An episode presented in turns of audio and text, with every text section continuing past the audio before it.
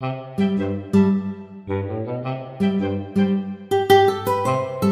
mọi người, à, mình là em Lan Nguyễn, à, ở công ty Doctor Plus. Hôm nay mình rất là vui khi được, à, trò chuyện với lại, à, bác sĩ Hoàng bên bệnh viện, à, ơ, Health. À, chào Hoàng, em có thể giới thiệu về em được không? À, vâng, em chào chị, à, chào mọi người, rất vui hôm nay có buổi phỏng vấn. À, em xin tự giới thiệu, em tên là Hoàng, à, em đã có kinh nghiệm 5 năm làm bác sĩ thú y. Hiện tại à, hiện nay là em đang là bác sĩ thú y của bệnh viện thú y Best Health. OK, thì cảm ơn Hoàng. Hôm nay, um, chị, ờ, đại diện, ờ, rất là nhiều, uh, khán giả để, uh, có một số, uh, câu hỏi cho em về một số bệnh phổ biến của thú cưng. Thì, uh, câu hỏi đầu tiên chị muốn hỏi về, uh, vấn đề, uh, bệnh dạy thì như, ờ, mọi người cũng biết là nhắc đến chó mèo thì ai cũng nghĩ đến là bệnh dạy từ chó ta, mèo ta cho đến, uh, chó cảnh, mèo cảnh, thú cưng hay còn gọi là thú cưng hiện giờ mình đang nuôi. um, thì, um, uh, có một cái thắc mắc lớn là, uh, nguồn gốc của cái bệnh dạy này xuất phát từ đâu? Và thú cưng mà mình nuôi ở chung cư thì, uh, các bé đó có bị bệnh dạy hay không? Thì phần này Hoàng giải thích cho chị và các bạn biết ha. À, rất là cảm ơn câu hỏi của chị. à, thì đầu tiên thì em sẽ nói qua về bệnh dạy một chút. Thì bệnh dạy thì, uh thì chúng ta cũng đã biết là một bệnh cực kỳ nguy hiểm đối với con người và thú cưng. Ờ, nguồn gốc của bệnh dạy xuất phát chủ yếu từ một số loại động vật hoang dã, đặc biệt là các loại, ờ, chó mèo hoang, ờ, chó mèo chưa được tiêm phòng đầy đủ. Đối với thú cưng ở trong môi trường, ờ, chung thì đối với môi trường nào thì thú cưng cũng có nguy cơ mắc bệnh dạy hết, nếu mà tiếp xúc trực tiếp với mầm bệnh. Ờ, khi mà thú cưng sinh ra ấy thì, ờ, không bị dạy trừ trường hợp là bố mẹ có bệnh và lây sang. Tuy nhiên là trường hợp này là rất ít. Đấy, nhưng trong quá trình sinh trưởng và trưởng thành thì thú cưng sẽ có thể bị lây bệnh dại từ các động vật khác như là chó mèo hoang, đấy, chó mèo chưa được tiêm phòng. Đấy, mầm bệnh lây qua nước bọt thông qua các vết thương hở như là vết cắn, vết cào, vết liếm. Ừm. Đó là những cái cái cái, a, cái nguồn gây bệnh dại cho thú cưng. Ừm. Vậy thì nếu như thú cưng mắc bệnh dại á, thì thú cưng sẽ có những biểu hiện gì? Và cái hậu quả, ờ, ờ, đối với một bé thú cưng mà mắc bệnh dại thì cái bé đó sẽ bị cái hậu quả gì? Ờ, đối với thú cưng mắc bệnh dại ấy, thì đầu tiên là nó sẽ, ờ, trong trường hợp là mới phát bệnh dại thì trong khoảng 1, 2 đến 2 tuần đầu là nó là cái thời gian ủ bệnh và thú cưng đấy vẫn hoạt động bình thường, có thể là chưa có cái dấu hiệu gì về bệnh. à, tuy nhiên trong cái thời gian ủ bệnh này thì, à, ờ, thú cưng vẫn hoàn toàn có thể là lây bệnh sang cho con khác hoặc là lây sang con người. Bởi vì cái cái cái trong cơ thể của thú cưng là có cái mầm bệnh có thể lây nhiễm. Sau cái thời gian ủ bệnh ấy, thì thú cưng, à, nó sẽ có các biểu hiện rõ rệt hơn như là chảy rãi này, sợ hãi, sợ ánh sáng, sợ nước hoặc là hay cắn người. Đấy. Ờ, sau cùng hậu quả là thú cưng sẽ chết và hiện nay vẫn không có cái phương pháp nào để điều trị bệnh dại trên thú cưng.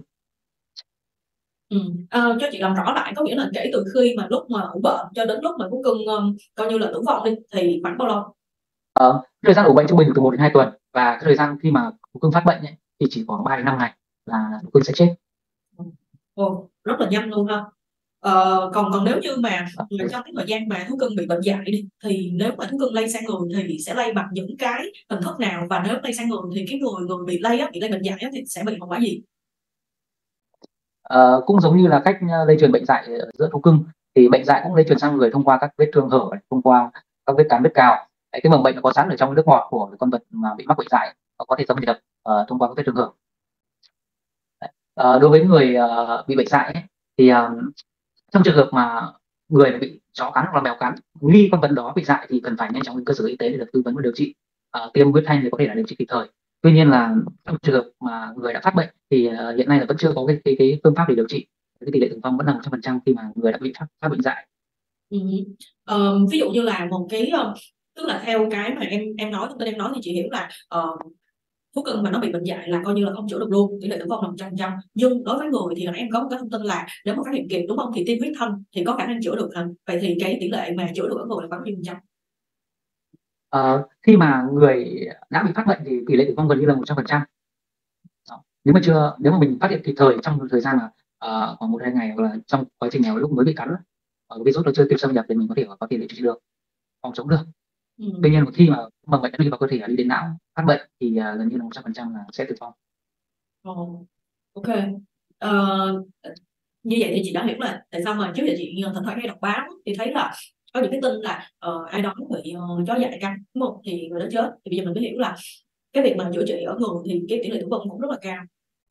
À, thường là chủ nuôi khi mà chơi với chó mèo ấy, thì, uh, có thể là chủ quan trong trong quá trình mà mình, uh, nuôi dưỡng, mình chơi đùa với nó, hoặc là mình đi ngoài đường mình chẳng may mình bị con chó nó cắn thì mình cũng chủ quan nên là là có thể là là chưa biết được cái con chó mèo đấy đã được tiêm phòng hay chưa. Có thể là, ừ, là con chó mèo đấy vẫn bình thường, tuy nhiên nó đang trong cái thời gian ủ bệnh, cũng có thể nó sẽ lây đến những cái cái cái cái cái mầm bệnh, à, cho con người.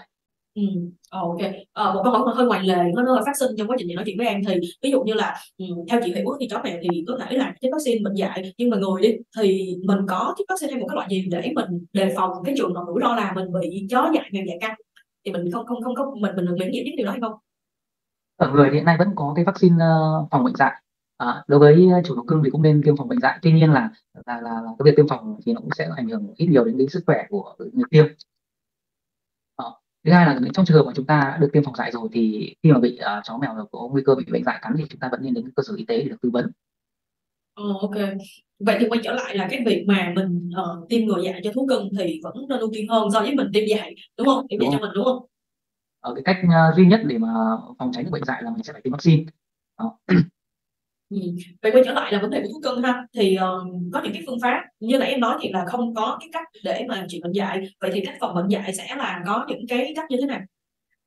Ờ, cái cách ờ, phòng bệnh dạy duy nhất là tiêm vaccine. Ờ, bởi vì hiện nay là chưa có cái phương pháp nào để điều trị. Ờ, chỉ có một phương pháp để phòng thôi. Thì uh, đối với chó mèo ấy thì uh, theo khuyến cáo thì chó mèo khoảng 2 tháng tuổi là chúng ta có thể tiêm phòng dạy được rồi. Tuy nhiên là cũng nên tiêm phòng dạy khi mà chó mèo đã được tiêm đầy đủ các loại vaccine khác. Ví là vaccine bảy bệnh hoặc là vaccine uống bệnh chó mèo chẳng hạn khi mình tiêm đầy đủ các vaccine đó rồi cơ thể của chó mèo uh, có cái sức khỏe nó tốt thì mình sẽ tiêm phòng dại.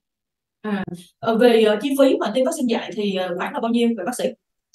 Uh, chi phí tiêm phòng dại hiện nay thì nó rơi vào khoảng trung bình khoảng tầm trăm nghìn một liều. Một liều như vậy là một năm đúng không? À, đối với cái liệu trình tiêm phòng dại thì các loại vaccine uh, trên thị trường hiện nay thì có cái độ bảo hộ tầm khoảng 12 tháng. Thì uh, ít nhất khoảng uh, 12 tháng thì mình sẽ phải nên tiêm một lần cho chó mèo của mình.